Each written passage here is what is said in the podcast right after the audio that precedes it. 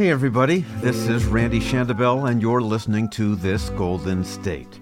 California's death penalty is clearly broken, a dysfunctional mess. Since California voters reinstated the death penalty nearly forty years ago, about eight hundred seventy-five convicted murderers have been sentenced to death, but the state's only executed thirteen of them, not one execution in the past ten years. And appeals typically take twenty years or more, and reports say the systems cost taxpayers about five billion dollars. The question is whether to try to fix it or just ditch it. Well, now voters have a choice. There are two competing death penalty initiatives on the November ballot. One of them, Proposition sixty-six, would try to fix the death penalty by speeding up the process. Initial appeals, for the most part, would have to be completed within five years. The other proposition, Prop sixty-two, would essentially do the opposite. It would abolish the death penalty, convert all existing death sentences to life without the possibility of parole. Now, most of the well-known people who want to abolish the death penalty are moderate or liberal Democrats. Lieutenant Governor Gavin Newsom, Bernie Sanders, former President Jimmy Carter, people like that. But there are some surprises. We can't have the death penalty. We're in the ranks of Iran, Syria, and Saudi Arabia. Those they all have the death penalty. Former El Dorado County Supervisor Ron Briggs is not only a Republican, he's a conservative Republican. And get this, Briggs' father, former state senator John Briggs, he wrote the nineteen seventy-eight initiative that brought the death penalty back to California. And Ron Briggs helped lead that fight. But now he's totally flipped. I was born in North Orange County, California, which is the, the last bastion of conservatism. And you had to be Republican just to live there. And my father was an assemblyman and then a senator representing North Orange County.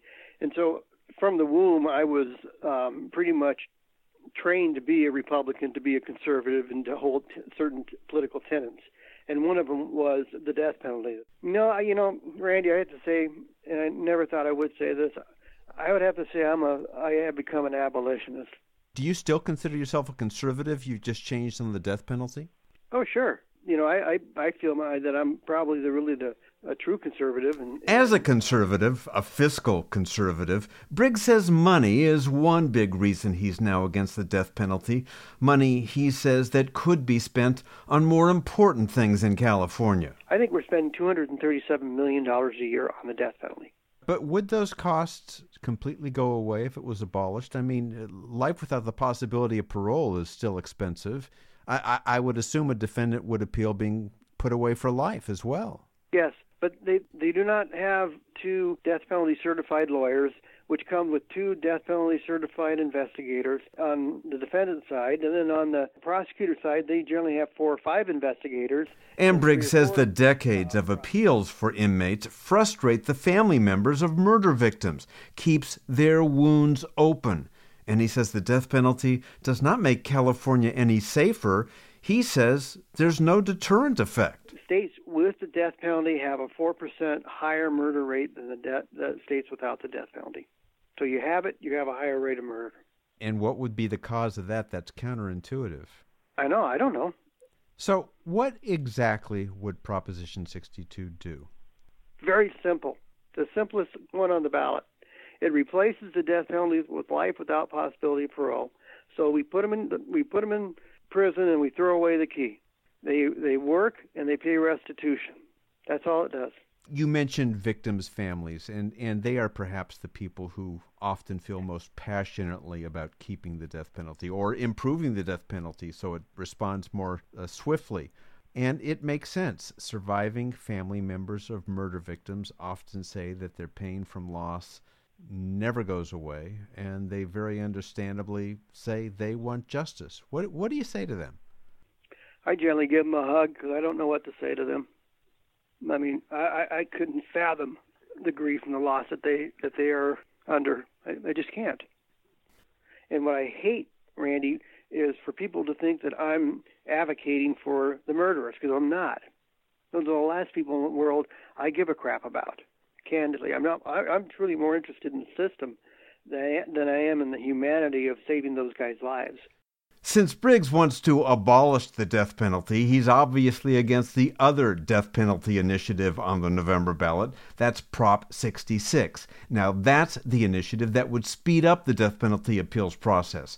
Supporters of sixty-six include many crime victims and their families, former Republican Governor Pete Wilson, and lots of California district attorneys, including Sacramento County's D A, Anne-Marie Schubert. Um, I'm not a zealot when it comes to the death penalty, but there are some crimes that are so egregious and so heinous that it warrants the death penalty. So how would Prop sixty-six help California improve its death penalty system? Well, one of the biggest significant problems with the system right now is there's a lack of lawyers, um, enough appellate lawyers that can handle these types of appeals. So we're going to expand the pool of lawyers. We're going to limit where you file these, what we call habeas, so that you have to file them in the trial courts. And we're going to limit the number of habeas. You shouldn't have to be able to file uh, habeas after habeas after habeas. Um, and we're going to put timelines on it. You keep talking about timelines. What happens if someone's doing everything they can to meet those timelines, but doesn't? They don't meet that five-year goal, or they just, is their appeal process just cut off? Oh, no, absolutely not. Ultimately, we're not going to deny anybody their due process rights. Do we think the system's going to be fixed immediately? No, but it starts the process of fixing that. So, you know, right now, there are no timelines. We need something to set the standard so that there's some compliance. You mentioned that a key is to expand the pool of available lawyers to file appeals. Where are you going right. to find these people? How are you going to get them? Oh, I'm confident there's plenty of lawyers out there in California that can handle these types of cases. I agree there are plenty of lawyers in California. No one would doubt that, but not all of them are qualified to file death penalty appeals. That seems like a tall order. You know, if you're qualified to handle a life crime or qualified to hear a life without possibly parole, I would venture to believe that they are qualified to handle a death penalty case. So how would the state pay for all of this? Uh, on the surface, it sounds more expensive than the current system, and the current system is already extremely expensive. You can look at that question in two ways. It's very expensive now because we pay for housing and health care for these individuals that linger on on death row for decades. And as we all know, your health care costs go up exponentially as you get older. So you can also make the argument if we ever, if we actually have an efficient system, we have timelines, the sentence is carried out within a timely fashion, we're going to ultimately save money on housing and health care. You know, it's it's not as though if we get rid of the death penalty that these individuals are going to give up their appeals. It will still cost money because they're still going to appeal. Doesn't speeding up the appeals process increase the chance that California executes an innocent person by mistake? Well, I would say this about California. We have an incredibly robust system here. Um, I've asked others to tell us somebody that's on California death row that is factually innocent, because even the governor acknowledges a few years ago that there's nobody innocent on death row. Finding somebody that's innocent, you're going to find that within the first, you know, probably right away before the case even goes to trial. But there have been cases in other parts of the country where someone's been found innocent decades later. Okay, but I'm talking. We're talking about California here, and we and I'm saying again that we have a very robust system here. We have a very uh, pro, you know, obviously aggressive defense bar, which is what we want. And I would I would say that we have not seen that happen in California. Remember Ron Briggs, who wants to abolish the death penalty, claiming that it's not a deterrent?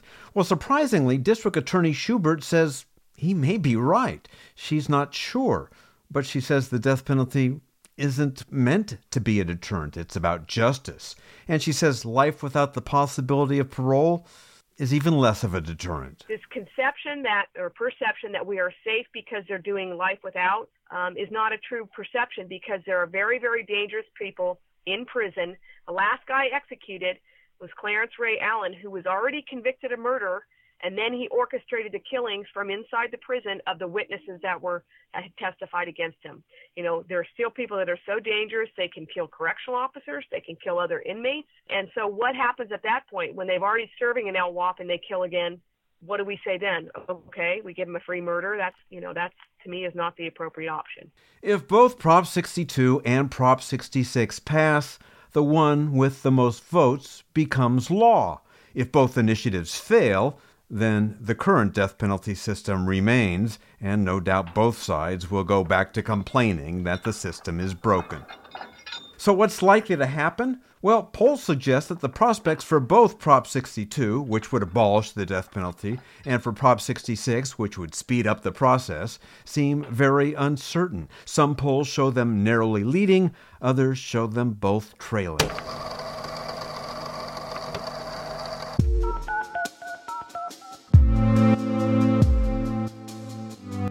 You can subscribe to This Golden State on iTunes, SoundCloud, and Stitcher, and find us on San Francisco Magazine's website as well. Any comments, ideas?